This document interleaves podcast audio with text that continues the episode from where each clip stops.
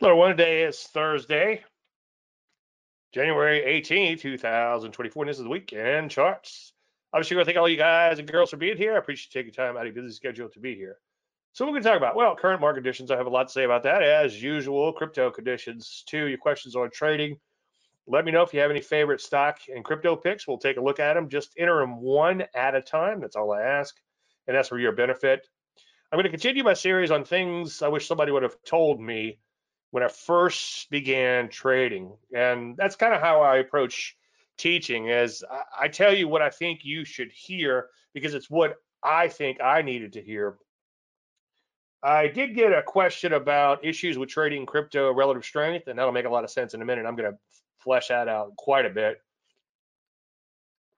By the end of the presentation, you should know how to trade crypto using relative strength. For Crypto Corner, I want to go through my entire open portfolio and how I got there and how things have changed as of late. And it's not as good as it was, but crypto changes quickly, as you likely know. Q&A, if you have any questions, just let me know.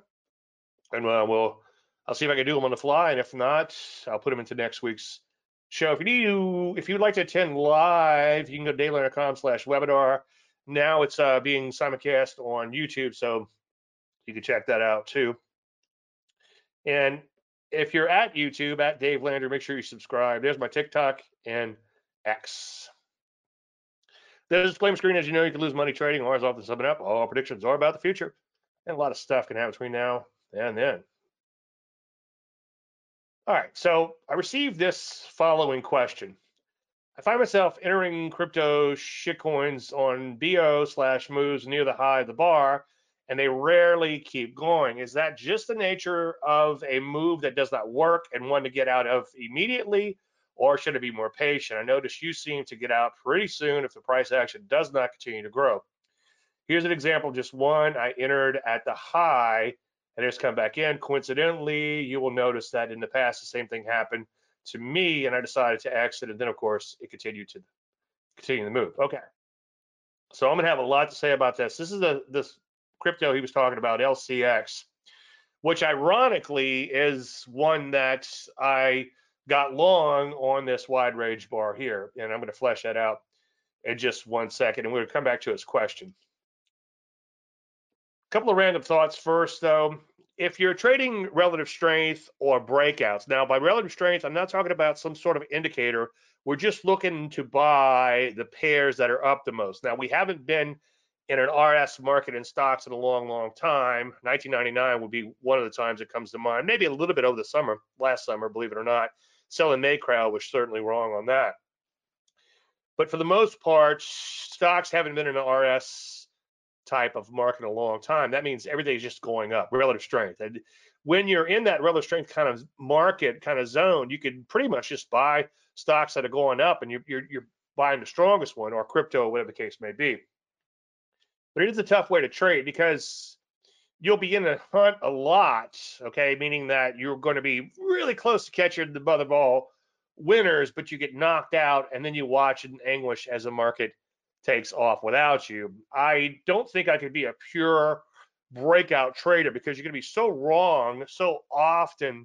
And then again, you're going to see a lot of markets take off without you. Now, breakouts, depends on how you trade them, but they do sort of guarantee that you will be in the strongest markets and in the the greatest of all trends, but you might get knocked out three or four times and then give up before that happens. And I'll flesh that out in just one second. The if you look at like something like the buy at B, that has a bit of a breakout characteristic to it for IPOs. And that all but guarantees you that you're in the hottest IPOs, provided, of course, it's a big caveat that you don't get stopped out first. Now, near misses on IPTs seem to be really common. And I'm going to show you quite a few in just a few minutes that happened to me recently. And that can be kind of frustrating. And there's probably some things that I should have done in the process, but I want to show you what happened to me. And the other thing I'm going to show you tonight is I'm going to show you quite a few losses. And one thing I wanted to get to uh, is I want to show you that lately there's been quite a few losses in stocks, and that's been a little frustrating too. But if you keep chipping away at it, you keep chipping away at it, you're eventually going to have a pretty decent looking portfolio, and that takes a little time to develop. And I'll show you my crypto portfolio, which was from that process. Now, you're going to be wrong way more than you're right as a general statement, okay? But you can occasionally print money and be super right. Now, I finally caught a few big winners, decent winners, after being wrong quite a bit. And if you rewind back to where a lot of the setup, spoiler alert, I'm going to show you, they all set up around late November and somewhere between there and December of last year, late last year. So you can be you can be wrong way more than you're right. It's kind of a tough way to trade, being wrong a lot. The good news is you can take small losses and take a few stabs at things, so you're not really losing a fortune. Yes, bad things can still happen, but you're as a general statement, you can be wrong quite a bit and still do okay longer term. And again, the, the caveat here is going to be you really want to be in the markets when they're on fire, when you're in a momentum market and everything is just kind of going up. And I'll give you a hint right now, crypto is not that, but it can change very quickly. And I'll show you some tools in a few minutes on how to keep an eye on that. Like all trend trading, trading, it uh, does depend on the occasional outliers. I just got an email from somebody said, Dave, trading stocks is not for me. Well, they came in, they got a few losses, and boy, they, they just like, I'm not gonna, I'm not gonna do that again. The definition of insanity is doing the same thing over and over again and expecting a different outcome.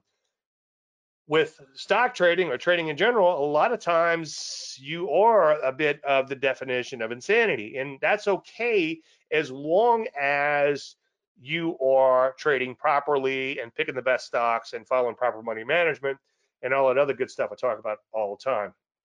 But yeah, it does depend on catching the big outliers. That's one of the issues that I have with my educational business for my methodology is people will complain, especially in, in, even in good times, or especially or even in good times, depends on how, how you want to depends on how you want to look at it.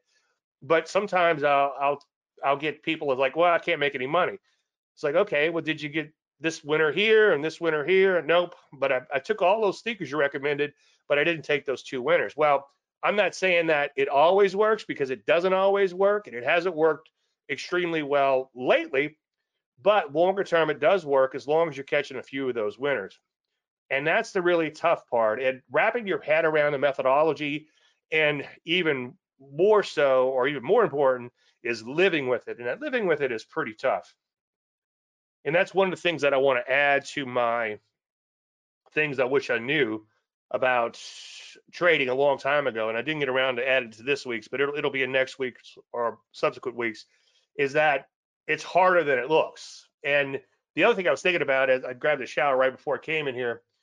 And while I was in the shower, I was thinking that I, I, would imagine the more novice trader thinks that the more experienced trader has it all together and doesn't get upset and doesn't get frustrated and down in the dumps or whatever you want to call it. But they do. And I know a lot of smart people in the industry who go through drawdowns and I don't ask them personally how you doing, but I know how they're doing. I know it's painful and it's a very painful process to lose money and have losing trades.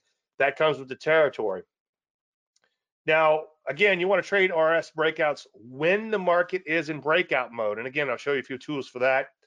Right now, it's not, okay, but there have been a few opportunities lately, but there's also been a few that have stopped out, or quite a few that have stopped out. So I feel like lately in crypto, I've been treading water quite a bit. I'm sitting on some big winners, but for the most part, I've been treading water and those big winners are probably helping out uh, to smooth out the bumps a little bit.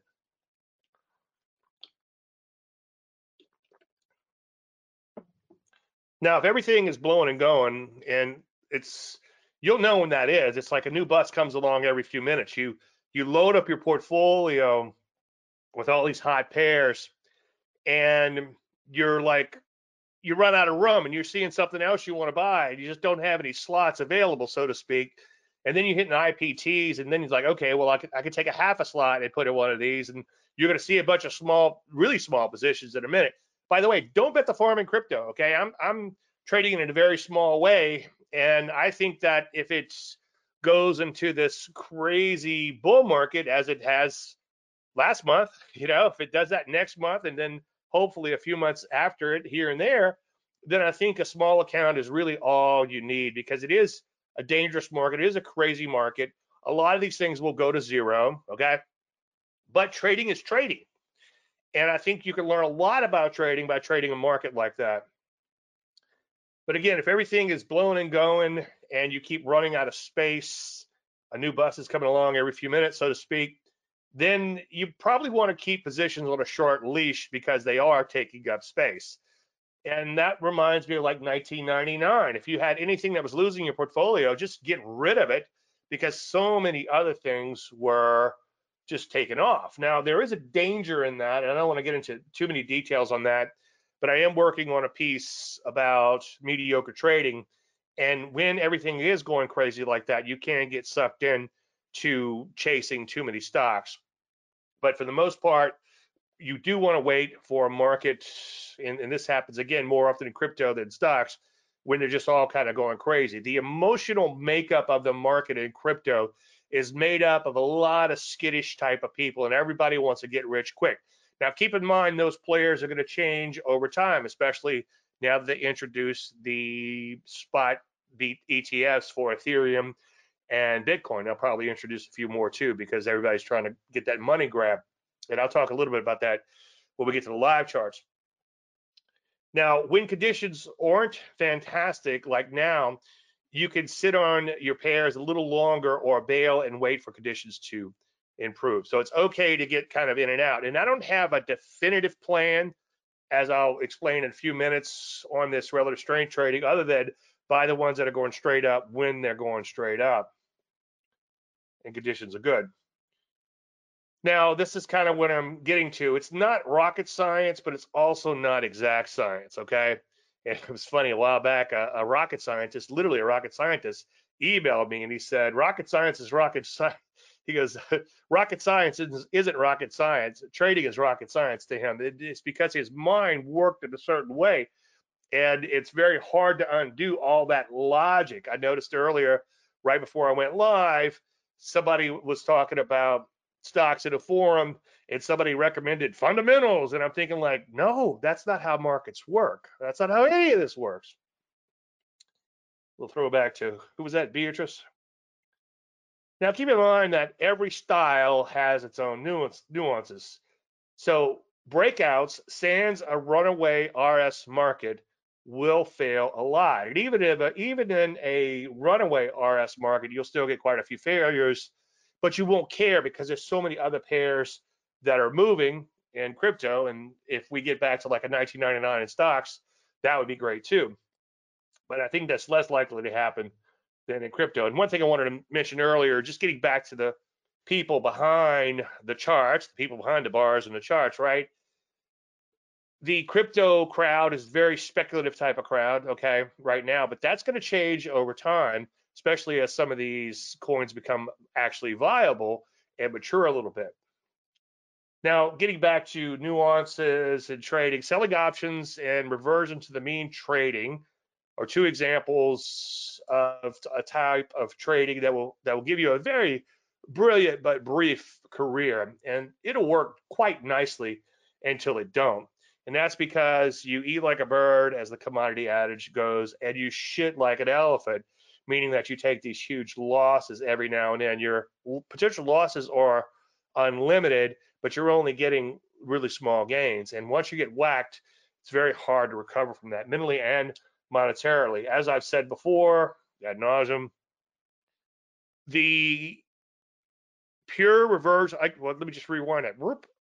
I get more clients from pure mean reversion trading than any other methods combined.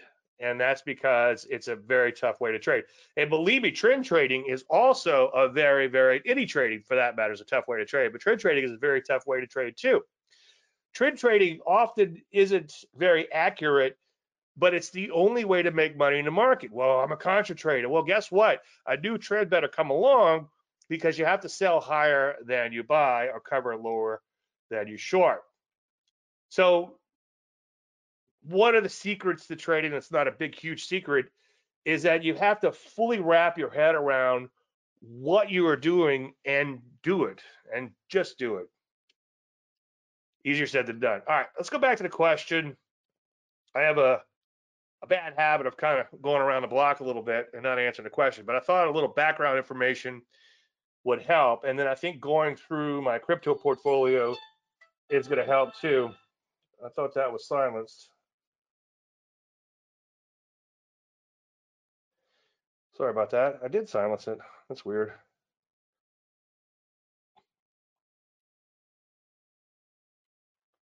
Okay.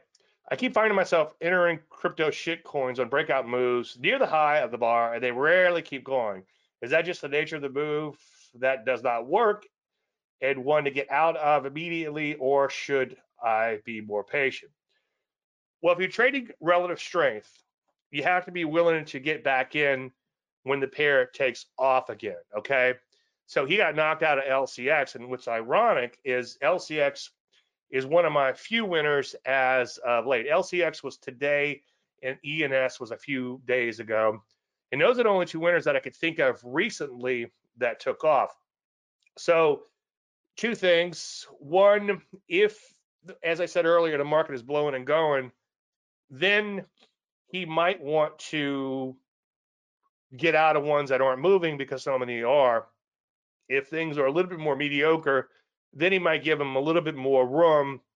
And then at the same time, you want to be super, super duper selective before putting any new ones on. So there's no definitive answer there.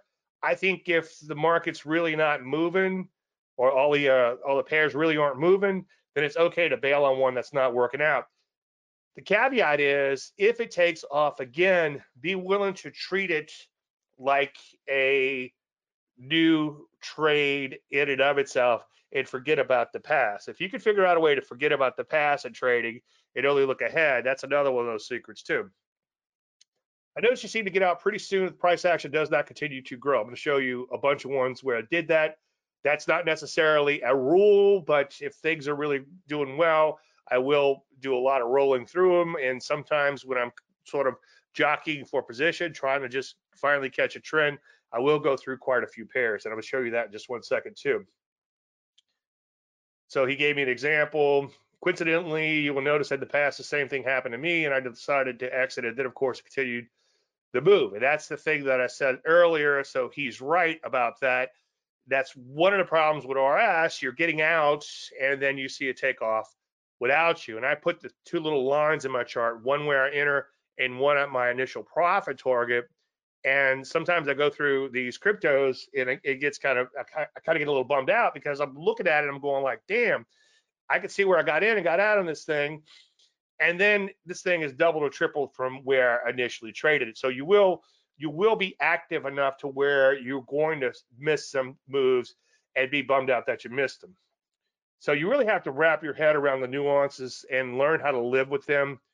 And as a general condition, I would wait for conditions to improve, and, and that happens quickly. So some some today's the 18th, somewhere between now and the next week in charts, which is on the 25th, conditions might really improve, and we might be really rocking, uh, rocking with Dokken playing these relative strength moves.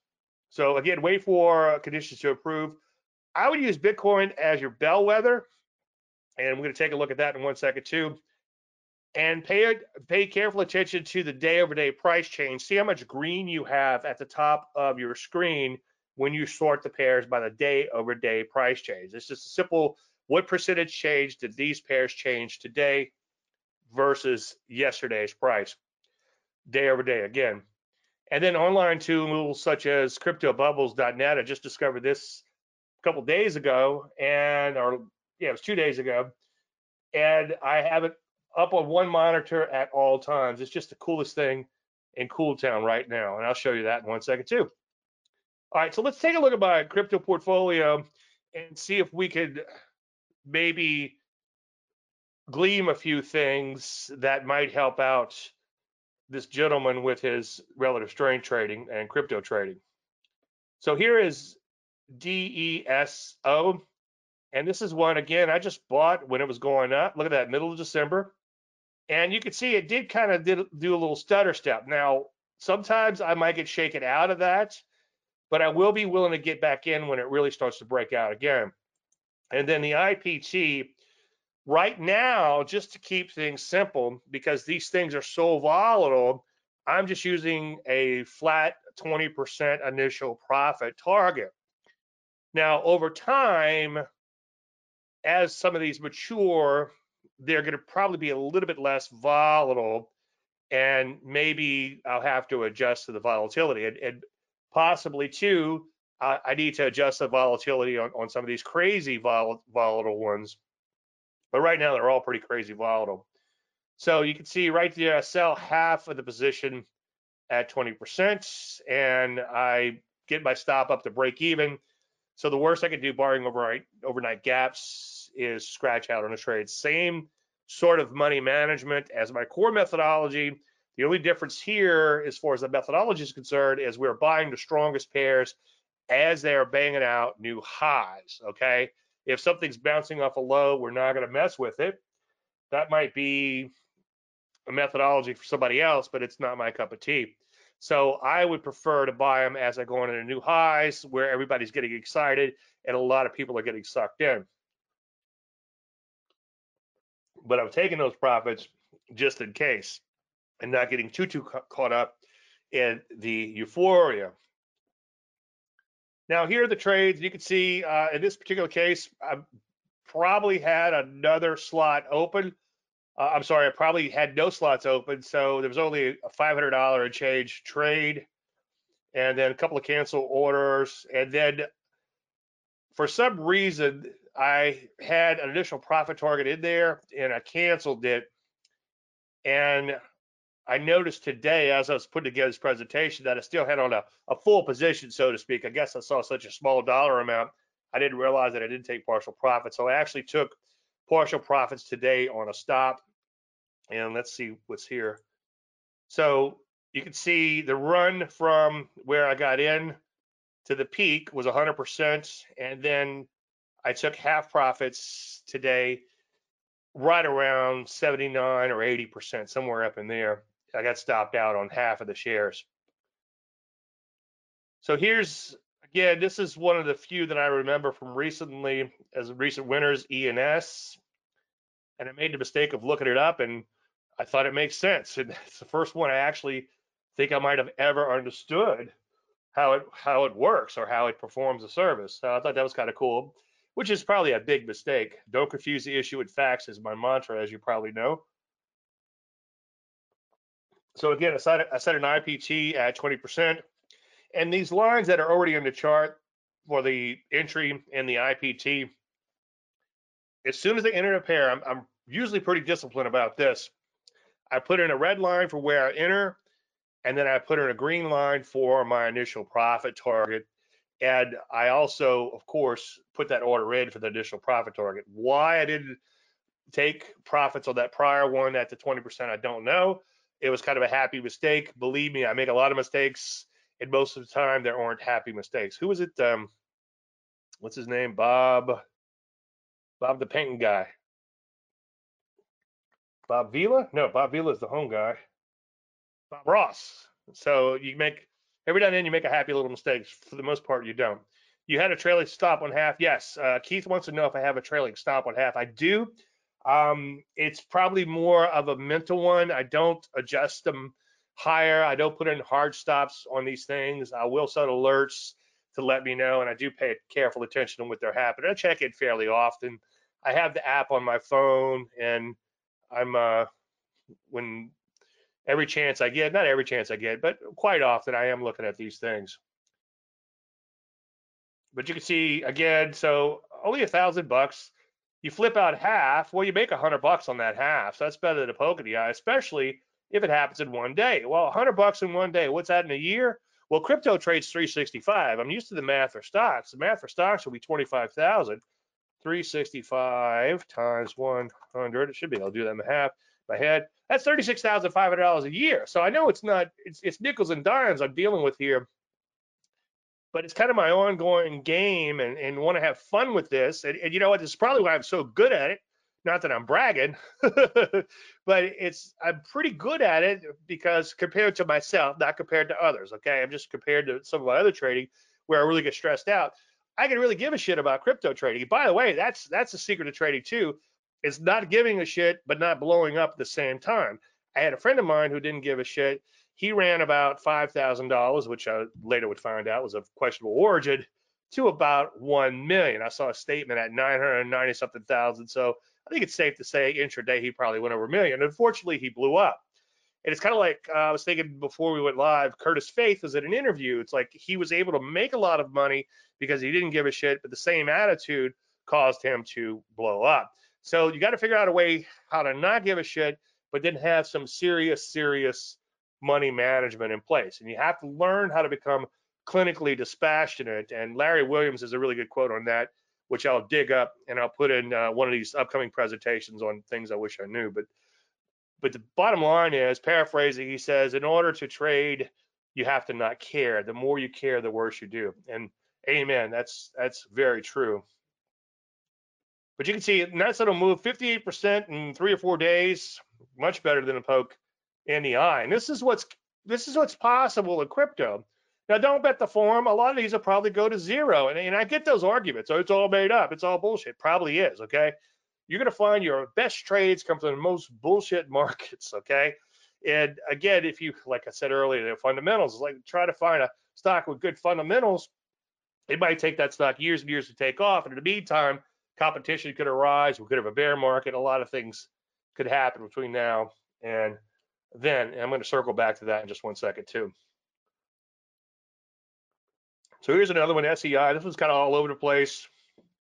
I bought it here. The IPT, the green line's 20%, sold half, and it really hasn't done much since. And again, you know, this is nickel and dime stuff, but if I could make it work, I think it'd be kind of fun to see how far I can run these accounts. So again, that's 52% in just a few days, better than the poke in the eye. Now here's the Mac Daddy going way back to November and this hit the IPT within one day. Unfortunately, this was a tiny position size. And I have a small crypto account, then I have just I think two more now, two more smaller accounts. And so there really wasn't a whole lot in this account. And you can see there's the trades right there. Not a whole lot money wise, but percent wise, pretty impressive move. So that's a 550% move this is what's possible. Now, I'm not saying sell the farm and go do this. Quite the contrary. Take a small amount of money and do this and get the reps in and learn how to trade, learn how to trade hot markets like this. I think the bread and butter is still going to be in the stocks longer term, but I think in the interim, as crypto heats up and cools off, some nice cycles can be caught. So still up about 455%. I know it's fuzzy math because it's not big numbers, but it's big numbers based on the move caught. And the bottom line with trading is if you can learn how to catch moves like this over time, you're going to do quite well. So yet another one, INJ, IPT was hit, and it's just kind of been dead money, so to speak, ever since. But we're going to stick with it and see what happens by we I mean me. So that was a 66% move, and then again it's backed off again. So now it's up about 35%. And you know, annualized, that's still pretty good, right? Now, here is the same stock. I think it was Hal that was asking the question, or save crypto, and, and he got in and out a few times. And then on the final big move, he missed the move. And, and again, that's the tough thing about this RS trading where you're buying the strongest pairs. And believe me, I drop a lot of F bombs because I miss a lot of moves because you're in so many different pairs and you have to, you can't let it wear you down. And believe me, I'm going to show you quite a few losers here in just one second. So this was another one where this is a one day IPT, 20% move in one day. You sell half and then you wait and see what happens. Stop out at break even. And as Keith pointed out, yeah, you do trail a stop higher on the remainder. So something like this is starting to lose steam. I'd be looking to get out fairly soon. So probably if it drops below this 30 EMA, and at the most, probably this pivot point here, I'll go ahead and bail on that one. Once you're free rolling, so to speak, in a position, I like to give it room to breathe just in case it's catching its breath and it's going to take off again, make a base, and then launch into space, which is Ralph Acampora. I thought it was me, but it's Ralph Acampora that says that. I met him a while back. He is a, he's a trip, by the way. So anyway, there's a trade, thousand bucks in roughly. You can see that was probably all the money that was left in this account because I had other pairs on. Yeah, that was in the middle of December where everything was going crazy. But it really it hasn't done anything really wrong just yet. It's only probed that 30 EMA once since way back in December, or actually probably much further back than that, way back in uh, November. Okay. So again, you know, crazy move, 115%, and now it's only up 54%. Now that's a pretty steep drawdown. Obviously, as I was going live, I'm like, geez, that's a pretty big drawdown. If you were up 150%, and that's at the peak, and now you're only up 54%. But that's what these things do. They just trade all over the place. And in this case, even though it's lost a tremendous amount of value, it's still an uptrend. I know it's hard to believe. It's consolidating, going sideways right now, but overall, it's still an uptrend. Now, keep in mind that getting to those winners might take a few stabs and it might take a little while. And like the gentleman earlier, I have to look at his records, but um, I think he's fairly newer to my trading methodology and fairly newer to trading service. And he said, you know, this is just not for me. And and he says he loves what I do, but it's not for him. And, and it's not for everybody. And trading momentum is tough. And believe me, it's tough for me too. Okay. It's like I always tell people, it's like I feel your pain, you know, because if I'm getting stopped out, I know you're getting stopped out. And it's like a double whammy for me. I feel bad for myself, but I feel bad for you too because I was partially responsible, right?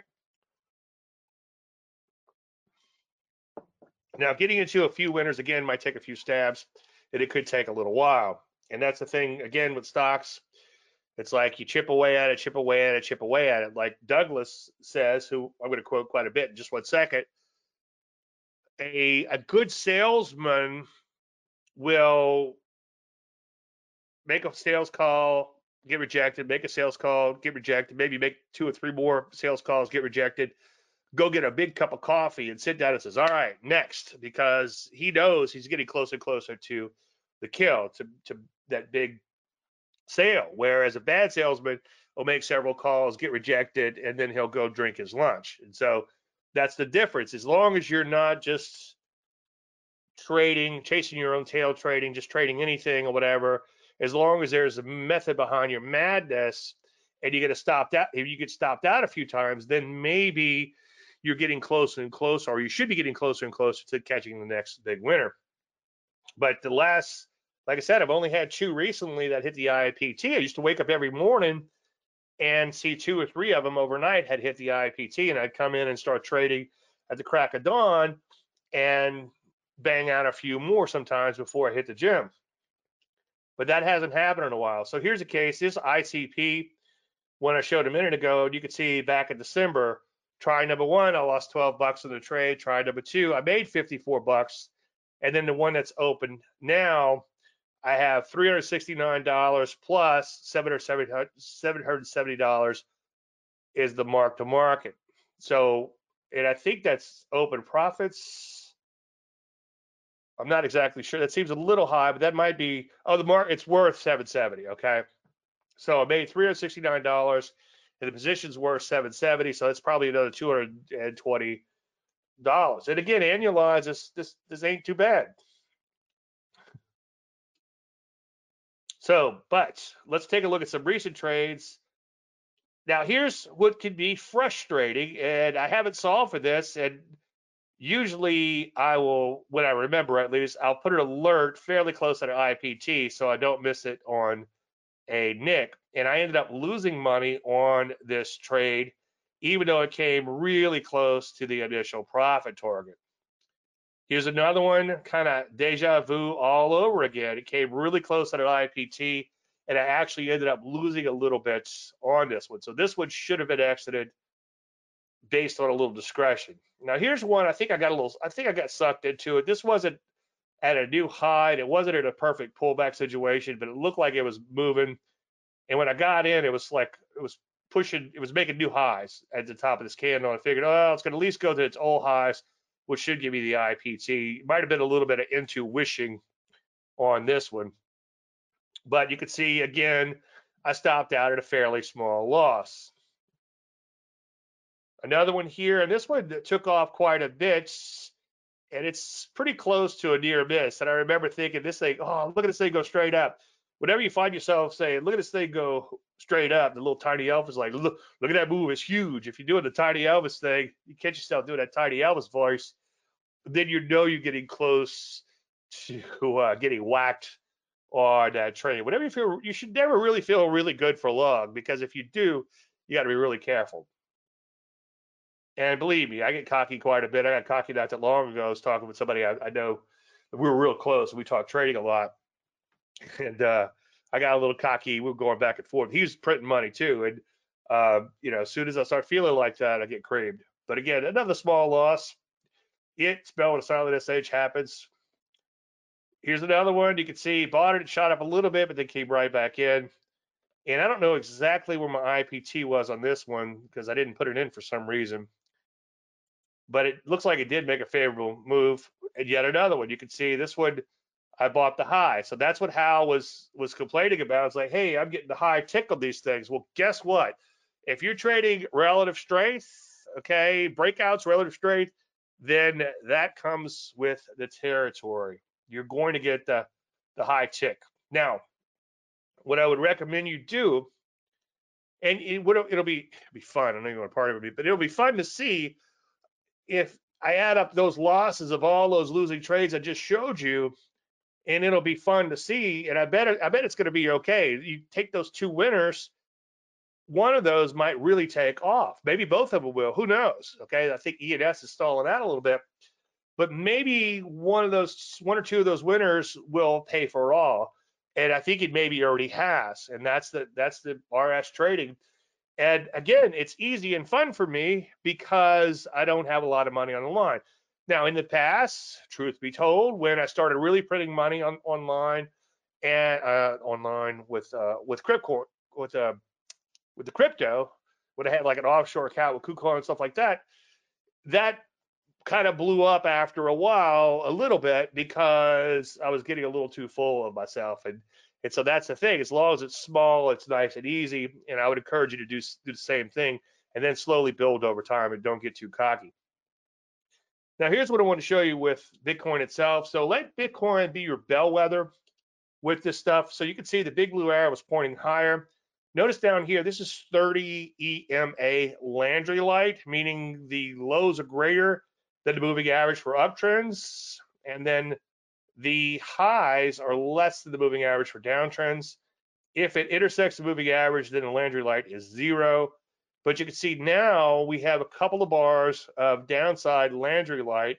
And also, you you always want to look at the chart, right? No matter what it says down here in these indicators, okay? Always look at the chart and draw your arrows. And you can see that we have gone sideways quite a bit. Now, there was a lot of excitement about this Bitcoin ETF or ETFs being approved for spot Bitcoin. And now there's a half a dozen of them. Cathie Wood launched her own. Gray, what's the name of that? GBTC is Greystone. Is it Greystone? I should know that. Gray something. Uh, but GBTC is another one of the ETFs for spot Bitcoin. And it it was a it looked like it was a buy on the rumor type of situation where Bitcoin ran from 27.5 to 50k almost 47 or 48k at least. And then this was the day they announced things. You can see it spiked higher then came back in i think longer term it's going to be okay the only thing i the only negative i can think about is when you start creating more and more derivatives, then that kind of takes money out of the market and creates a lot of paper Bitcoin. That's the only scary thing there. If I had my choice whether or not they should have spot ETFs, I think they should. Okay. But it does concern me a little bit the amount of paper Bitcoin, so to speak, that could be created from that. And I think there's a lot of paper Bitcoin out there. I think they've already they've already busted a few brokerages that haven't that have bucketed your orders, so to speak, because I guess they realize that most people will lose money anyway. So why bother actually buying the, the the underlying product? Anyway, the point here is Bitcoin is losing steam. I wouldn't call it down now, down and out just yet. Maybe pay attention to the bow tie moving averages, which we could take a look at in just one second to see where they are. And here's my new little fun tool. I was using crypto.com had a a sort on it and I was using it for a while and I can get you that link if you're if you're interested. And then I just kind of stumbled across this a few days ago and I absolutely love it. And here's the one thing that I was looking at right before we went live is like is that you only have a few in here and actually a couple of more turned green before I did this capture. But when I was looking at it and started thinking about doing a screen capture, there was only like one or two in here that were green. Look at all the red in here, okay? So this tells me that we're not in that runaway bull market phase, but stick around, okay? Like like the weather, it could change in five minutes if you don't like it, right? Now that works both ways. Now, some of the gleamings when I put all this together today was that most of my bigger winners were from November and especially December. Well, what was happening back then? Go back and look at Bitcoin, go back and look at all the other pairs. They were all pretty much going straight up. That's the market you want to be trading. So based on Bitcoin and crypto in general, now's not the best time for relative strength trading. That's okay. Get educated, and when the markets take off again, you'll be ready. Okay, any questions on all that? I knew I threw throw a lot threw a lot at you quickly. I will go to the live charts in just one second, and I'll flesh out a few of these concepts. And then let me just check YouTube. Okay. All right, we're good. All right, fantastic. So, as I mentioned earlier, and pretty much everything I do, content wise, is based on what I wish somebody would would have told me a long time ago. When I talk about stocks and, and setups, I talk about what I like in the setup. Okay. Years ago, I thought a setup was a setup as a setup. Okay, you got A, B, C, D. Yeah, then I should buy this. No, it doesn't work that way. You have to find the best of the best. So, along the lines of what I wish somebody told me uh, a few weeks ago, I woke up and this was in my head, and I just started writing, and I got 20 of these things out really, really quickly. And if you go back a few weeks, I went through these really quickly. But we're going to flesh all these out, and every time I do this presentation on this on these or think about trading, it's like I just keep adding more and more, but that's okay. There's a lot of things I wish somebody would have told me a long time ago. And those are 20 of them. So picking up on where we left off last week, there's nothing to fear in the markets. I know, haha, yeah, right. The fear is actually created within. And I picked up a couple of good quotes from Douglas on this, the late great Mark Douglas. I only spoke with him once on the phone. There was a third party trying to put us together to do a product together. And unfortunately, it, it fell through. Mainly, I think, probably because of third party's fault. But that's that's another story altogether. Two drink minimum on that one. And uh, you know, you just think people could be around forever. So I was like, well, I'll hook up with Mark some other time. You know, oop, I guess I shouldn't use that term anymore. I'm always telling my daughters, did you hook up with your boyfriend? Dad. market information is only threatening if you are expecting the market to do something for you. Amen. Otherwise, if you don't expect the market to make you right, you have no reason to be afraid or of, of being wrong. And like last week, I showed the horrible bear market that Coco went through, and nobody here seemed to be upset about it. Like, that didn't bother me at all. Well, because you didn't have a dog in the fight, right? And once you start quoting Mark, really hard to stop. When you really believe that trading is simply a probability game, I know, I know. It's like came in this morning down four bucks, five bucks on Burke, dropping F bombs, right? Bottom line is, hey, and, and I had this quote in my head because I just written it down. It's a probability game, you know, shit happens, and that's some of the shit that happens. But when you really believe that trading is simply a probability game, concepts like right and wrong or win and lose no longer have the same significance. That's a little esoteric, a little hard to wrap your head around, but if you can accept it on face value and repeat that to yourself as you're going through the ups and downs, your life will get a lot easier. As a result, your expectations will be in harmony with the possibilities. And that kind of circles back to you just can't really give a flip, okay? And that's easier said than done, especially for somebody like me who's super emotional. I cry like a schoolgirl when forced to watch a, a Nicholas Sparks movie or when I willingly watch a Formula One racing documentary. Not a big Formula One racer, whatever uh, fan, but these documentaries are just amazing. Unfortunately, little spoiler alert, most of them end badly. Watch the one on Senna first, then watch the one on is it Schumacher. Schumacher's was excellent, but Senna's was really good too. And Schumacher's childhood idol was Senna, ironically, but good stuff.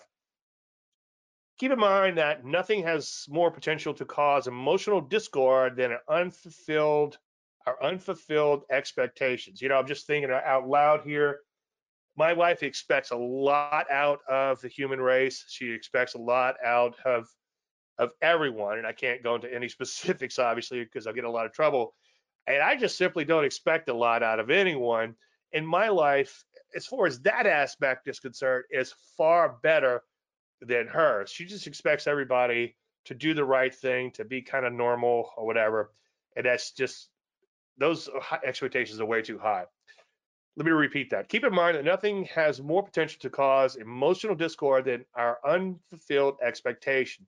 Emotional pain is the universal response when the outside world expresses itself in a way that doesn't reflect what we expect or believe to be true. As a result, any market information that does not conform, confirm, excuse me, our expectations is automatically defined and interpreted as threatening. That interpretation causes us to adopt a negatively charged defensive state of mind where we end up creating the very experience we are trying to avoid.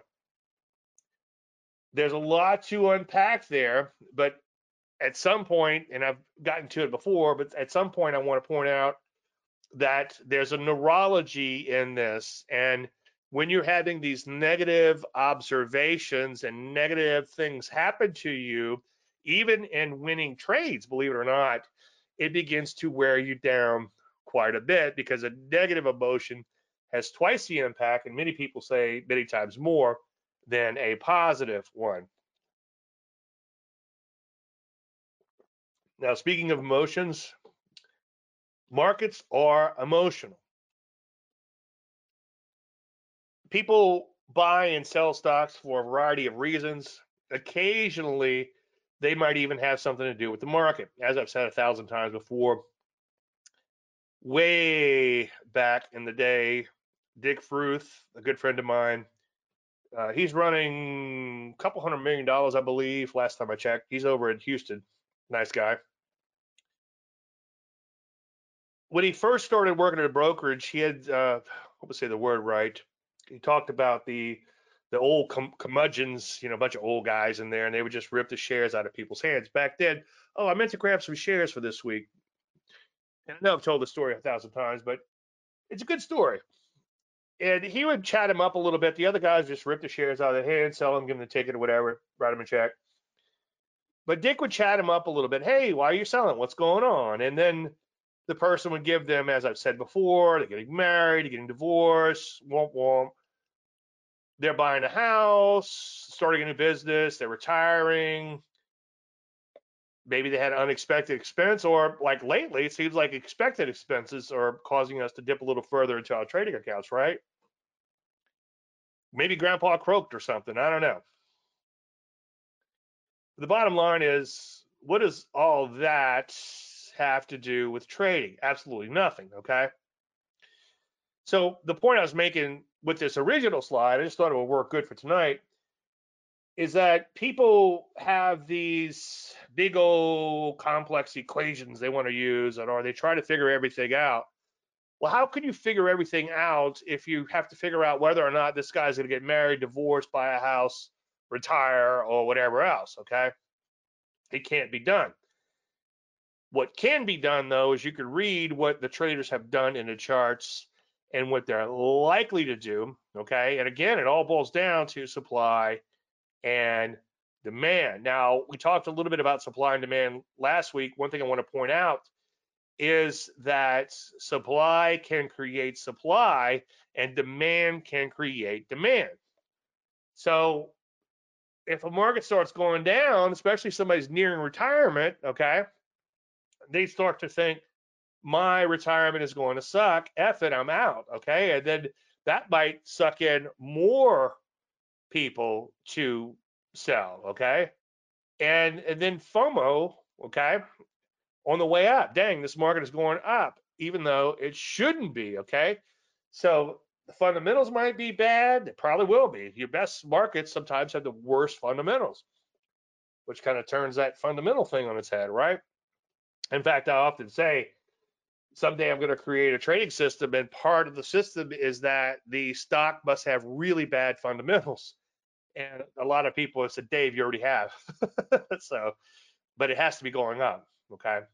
So buying can beget more buying and selling can beget more selling. Now in trading full circle, I talked a lot about the difference between a company and a stock. A company is a physical entity that does things for a profit, okay? And a stock is a piece of paper that's representative that represents ownership in that company. A stock is not a company, a company is not a stock. People confuse those two things. So you might believe in a company and feel that it's doing great things and going play, great places, but that's not a valid reason to buy the stock. There's only one reason that you should ever buy a stock. And I often say, why should you ever buy a stock?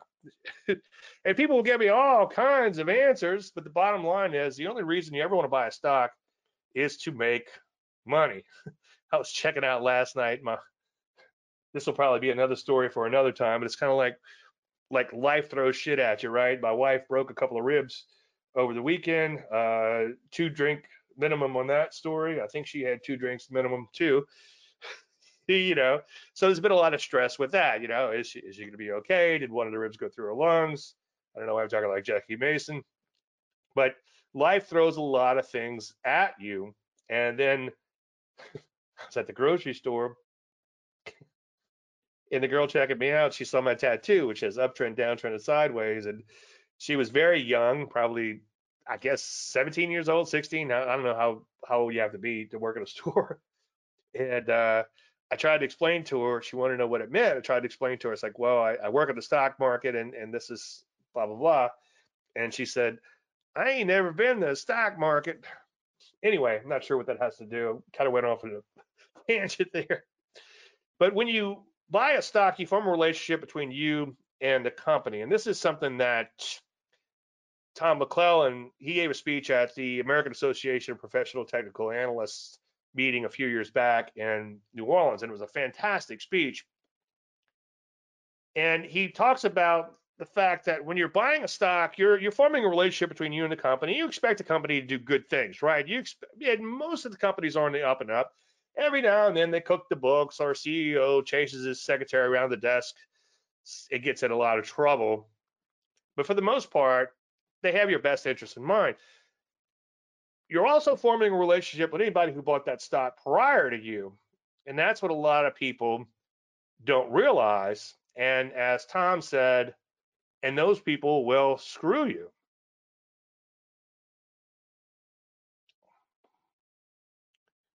So accept this one fact and you'll do just fine.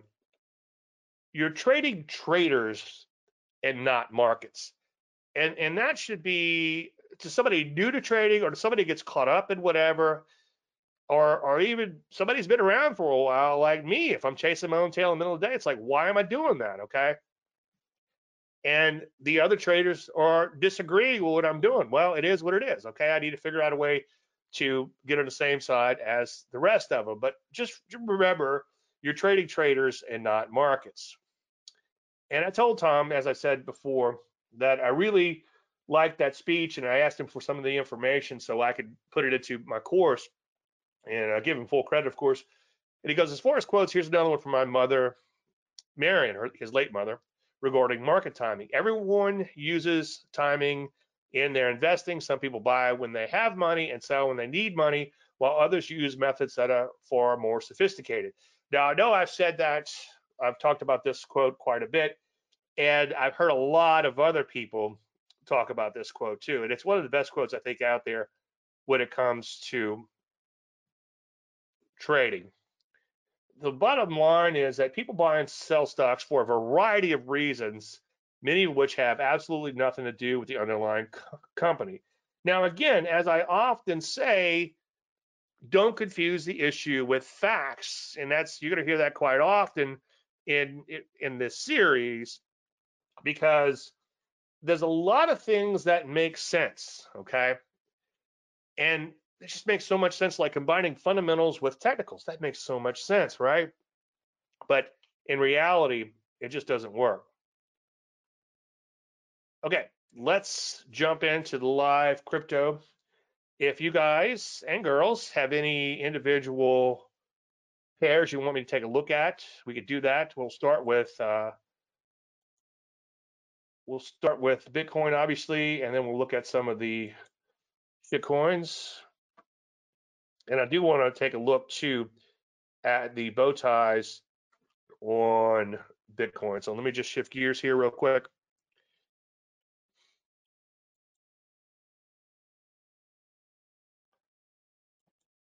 Okay. So here's the open portfolio. It's all in green. Um, I don't have any reds now. Red would mean that I'm in it but I haven't hit the IPT. So you can see that some of these have lost a little steam, especially tonight. But we'll see what happens. And something like T, I'm going to try to hold on this one for a while. Again, this one got it at three bucks a share or whatever, three bucks a token or whatever it is. It ran up to 20 something. Now it's back to 17, but it still looks pretty good longer term and there's the I and J. Now let's take a look at Bitcoin. You can see again, we have some Landry light. Let's get that up in stock charts. And let's take a look at the, let's take a look at the bow ties there, okay? So we do have, we have three bars of Landry light now. And let's take a look at, we'll take a look at bow ties real quick in proper order. Proper order just means that 10 is greater than 20, 20 is greater than 30, and that's for uptrends. And for downtrends, 10 is less than the 20, and 20 is less than the 30. So if you're looking at the bow ties here, and let's take a look at like the last five months. So you can see that we've had a pretty good run again in Bitcoin, as you know. And the bow ties went into proper uptrend order back here, way back in October. And they're still in proper order. Now, notice that we have 110 bars. Okay, this does not count the magnitude of how far apart they are or anything like that. It just tells you whether they're in uptrend proper order or not. 10 graded 20, 20 graded 30. Okay. 10 is simple, 20 is exponential, 30 is exponential. I'm yeah, 20 and 30 are exponential, 10 is simple. I know you guys here are sick of me saying that, but if I don't say it, I'm going to get emails and a lot of questions. By the way, leave a comment below if you're watching the recording on this or live on, on YouTube, and uh, I do answer all comments when necessary, of course. But always look at the chart. We've obviously lost steam here. Okay, I wouldn't get too excited just yet. But if we dip below 40, I would become concerned. and again, it's been 110 bars since we've had this crossover here, and they haven't crossed back over since. Came pretty close here, but they did not. So, so far, so good, but we are losing steam, okay? Obviously. Now, let's take a look at, I don't know when they do the roll. Uh, sometimes they do the roll and then these numbers aren't too impressive, but the, the relative strength game, again, as I've said quite often, you're just sorting these by the strongest pairs, and then you're trying to find something that's going straight up and buy it. And th- th- we're not going to see anything tonight that probably fits the bill. But that's all there is to it. And even though there's nothing worthwhile at the moment, this one might be a little thin. It could be setting up as just a pullback. That's the other thing too. You could use the core methodology, the pullbacks, to trade these things too. And maybe that's what's going to happen as we settle into a market where we're trading stuff like Landry Light pullbacks, and that's just simply a, a pullback to 30 EMA. Speaking of 30 EMA, as I preach, the 30 EMA is probably your best friend in crypto in any market for that matter. Never, as a general statement, you know, never say never, but as a general statement, don't buy anything that's below the 30 EMA. And as we get to some of these weaker pairs, you'll see that that simple rule will keep you out of a lot of trouble. Now, there might be an exception here and there, something in a deep pullback, but for the most part, look, something like this, don't buy it. It's below the 30 EMA, okay? If you were thinking about buying something, make sure it's above the 30 EMA. Look what it did above the 30. Now look what it's doing below the 30. There's supply and demand for you. So as you go through these, I really think you're going to be amazed that something as simple as a 30 EMA can really help to keep you on the right side of the market. Look at this one here, okay? Mostly below the 30 EMA, where's it headed down? Mostly above the 30 EMA, where's it headed? Or where it wasn't headed up, okay? Here's a little generic pullback, okay? And I got in right here, looks like, looks like I flipped it out and then stopped out. Well, I was way back last November where things were blowing and going. Don't worry we're going to have another bull market within the next six weeks. How's that? I'm going to go on record as saying that. the only thing that scares me is uh, the guy who screams a lot on TV says Bitcoin has topped. That doesn't scare me. That's bullish, right? But then the the woman who's quite often wrong uh, started her own uh, crypto fund for Bitcoin that's got me a little scared and put 25% of her entire net worth into it. So, how these people keep their jobs, I have no idea. I'm only wrong a little bit and I lose a lot of clients. All right, let's shift gears and get to stocks and uh, start punching in some individual names, and I'll take a look at those after we take a look at stocks overall. So as a general statement, stocks looking pretty good. Today, today's action, I was really surprised when I was doing my nightly analysis. Today's action really makes a big deal, a big difference in the markets, even though the markets in, weren't blowing and going like crazy. They were kind of all over the place. We did have a gap, sold off a little bit, but recovered to close well. But a lot of the sectors improved today. The market was sort of worsening in here. And you can see we've gone sideways. I wouldn't start kissing each other just yet, or let's not start kissing each other just yet. But today's action, very important. Check back often. By the way, since we're down here, uranium's been doing pretty good. Let's see if we can find these the spot uranium. Is that the spot uranium? Uh, this is the miners, but you can see they've broken out. So in a pullback, that may might be worth a shot. Take a look at NASDAQ. Decent day in NASDAQ, just off of these multi-year highs, almost there. It's got a ways to go to get to all-time highs, but if you take a look at the Qs today, I think the Qs, QQQ, closed at all-time highs, and I was pretty impressed with this. We're going to take a look at the Sibbies in a minute, NVIDIA, and what's the other one? AMD, another big one, banging out some brand new highs today, so that's looking pretty good. The I got long the Qs, just 100 shares at 319.49, if memory serves. That was uh, that's been a while. That was on the TFM 10% system. which we talk about quite often. I'm not going to bring it up tonight, but if you go and look at the archives of these videos, you'll see a bunch of those. And uh, this was getting a little nervous back here, but so far so good. 412. So closing in, knock on wood, and I'm not going to brag because that'll stop it at its track tracks, right? But we're closing in at 100 points there. Let's take a look at the Rusty. Rusty is kind of just that. It's back into this sideways soup, okay? It did have a pretty good run here, but as usual, follow through is key. It's pulled back. Lots of overhead to deal with. So for now, Rusty's just not uh, not getting the memo, but overall things still look pretty good. So getting a question on GBTC setup, yeah, it looks okay.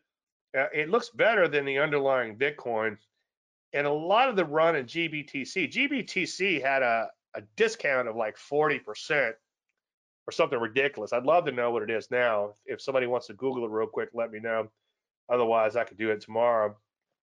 But a lot of that discount came off, and that's why GBTC ran up so much on the spot Bitcoin ETF.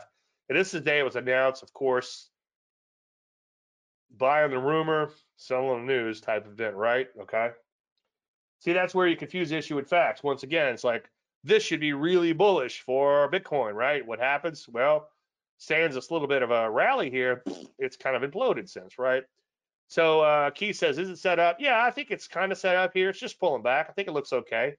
I would buy it as it goes back up. I wouldn't try to catch a falling knife though.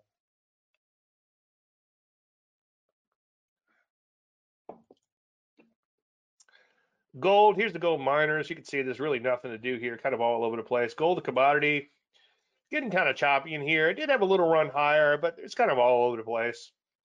I still laugh at these radio guys, you know. If they, if gold's going straight up, why would they bother selling it to you? You know, my father-in-law asked that asked me that once too, you know, and good point. You know, why would they, and I was bullish on gold, you know, because they they they always ask me, should we buy gold? Should we buy gold? And then uh, they came to dinner once and, and said, uh, okay, now's the time to buy gold. Well, well, why would they sell it to us? I'm like, well, hang on. You know, damned if I do, damned if I don't. Um, HACK and ETFs is uh, just off of these all-time highs, I think. No, multi-year highs, so that's looking pretty good. That sector, I'm not sure what exact stocks are in there, but that'd be that would be fun. I know you're part would be. Uh, let's see if we could see. Is there a way to quickly drill down into these things? I used to be able to do it with the old field, but uh, I can't do it on the fly. But that'd be something you want to take a look at. Uh, the defense stocks are doing pretty good. You can see so far just pulling back. I don't want to see them pull back much further though because we'd be back into this base, but that's looking pretty good. There were a plethora of sectors that do look similar to that biotechnology, drugs, so far just pull it back a little bit. Defense looking pretty good. I think this one I just I was looking at the other defense, but that's one. MNC right here at all-time highs. That's materials and construction. Leisure's doing pretty good. I think leisure is something I probably don't watch enough because it usually doesn't go up, but I think leisure going up is bullish because I think that means people are, and I'm confusing issue with facts. Listen to me but people feel good enough to spend money on leisure, they must be feeling pretty good and will spend money on stocks too. Transport's not doing so hot. You can see they stalled out in here. They're trying to rally back though. So today's action again changes a lot because yesterday transports looked like they were trying to roll over, and now it's kind of looking like more like a pullback. Semiconductors looking pretty good. I think SMH is at all-time highs, so that's looking good. Look at that. It. Look at it. Look at that trend. It's huge. Okay, so that's doing fantastic. Now, a couple of areas not so hot. Energies right here at these multi-month lows. If you take a look at OIH within the energies, I'll just punch it up. OIH, keep the stock picks coming. You can see it remains in a pretty serious downtrend. Not seeing a lot of shorts there. Not sure I want to rush out and do a lot of shorting right now because overall things are still doing pretty good. But it is in a downtrend. It is worth noting. I think that's pretty much it for the market and the sectors. Overall, doing pretty good. Check back often, obviously. A couple of days ago, didn't look quite as good. Even yesterday, didn't look quite as good as it does today. But for now, I think you can err on the long side for now. Okay. If we take out recent lows and the market starts coming back in and NASDAQ doesn't make new highs, then we could have some problems. But let's let's cross that bridge when we get to it. Okay. Caleb wants to know about TMUS. Okay, yeah, this is T-Mobile. It's definitely trending. Okay, it's definitely trending higher. It has really, really good volume. Obviously, it's a well-known stock. The first thing that jumps out at me after initially is like, wow, look at that trend, it's huge, is the HV is nine, okay? Let's take a look at the S&P 500. Historical volatility on HV on S&P 500 is only 10, and so the HV on that was nine. As a general statement, you're not going to beat the market with stocks that are less volatile than the market. And here's the thing, in order to get your position sizing right in a less volatile stock, you're going to have to put on more shares. If you go to my website and do a search, search for Better the Devil You Know, you should be able to find an article on volatility. I would encourage you to read that. And uh, my cutoff right now is once I get about, once I get into 30, I go really, really fast through my database because it's unlikely I'm going to find anything there worthwhile. And 25 is pretty much my hard cutoff. I rarely go below 25 in the HV. And if you look at some of the stocks we are trading or recently trading, let's see, is it K and F? K and F, HV 32, a little little lower than I thought it would be, but it's got an HV of 32. That's probably because we've had this really persistent run here, and persistency, which is a really great thing to look for in markets, can cause the volatility to drop off quite a bit. But uh, I bet if you go back in time, this one was a little bit higher. Uh, what else? Let me just think of another one on top of my head. Um, this one eventually failed miserably, but we did okay for a little while in it. So this one got HV of 103.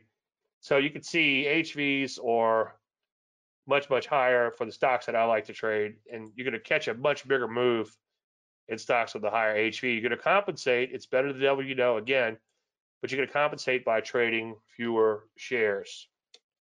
Okay, anything? Any anybody have any more? Let me just check it on YouTube real quick and see what's happening here. Thanks for sharing the insights. Always so valuable. Greetings from Brazil. Oh, okay. Well, thank you very much. What's the um, what's the language in Brazil? Portuguese? I should know that. Do you know Storm? I think uh, I I never met him in person, but I've talked with Stormy a little bit. I think he's from Brazil. Thank you, Dave. This is super helpful explanation regarding comparing HV to overall market. Makes perfect sense. Oh, fantastic. See, I, I, I do this forever, and I finally reach somebody. That's exciting. Thank you, Caleb. Appreciate it. Prax, P-R-A-X, P-R-A-X. All right, let's take a look at that. Yeah, that looks pretty good, Keith. Um, okay, let's look at it shorter term. Shorter term looks pretty good. It could use a little deeper pullback. Crazy HV, but not too too crazy. Over 100 starts getting a little crazy. So yeah, I like that. It needs more of a pullback, but wait a minute. Volume's a little low. Eh, might be able to get by on the volume. I, I do find in more recent years that the volume has to be a little higher than it used to be. Used to be able to used to be able to get away with volume about 100k. Now I find that those stocks are too thin. Okay. Obrigado. Is that is that uh you're welcome? Now let's back this out a little bit and see this thing has a, a ton of problems markets have really long memories. So you've got this big gap down here, then you got this gap here. So this stock's gonna have a hard time getting through all this fluff. So I would toss that one out. I would leave it alone. Okay. All right, any more? And again, I'll check YouTube. All right, going once, going twice. Obviously, I want to thank everybody for attending. I appreciate you taking time out of your busy schedule. Anything you want to answer, David Dave Landry, leave a comment on YouTube. I'll check that out too. Everybody have a great weekend. To those of you who are in, in my Facebook group, I'll see you guys tomorrow. Thank you so much, and may the trend be with you. You're welcome.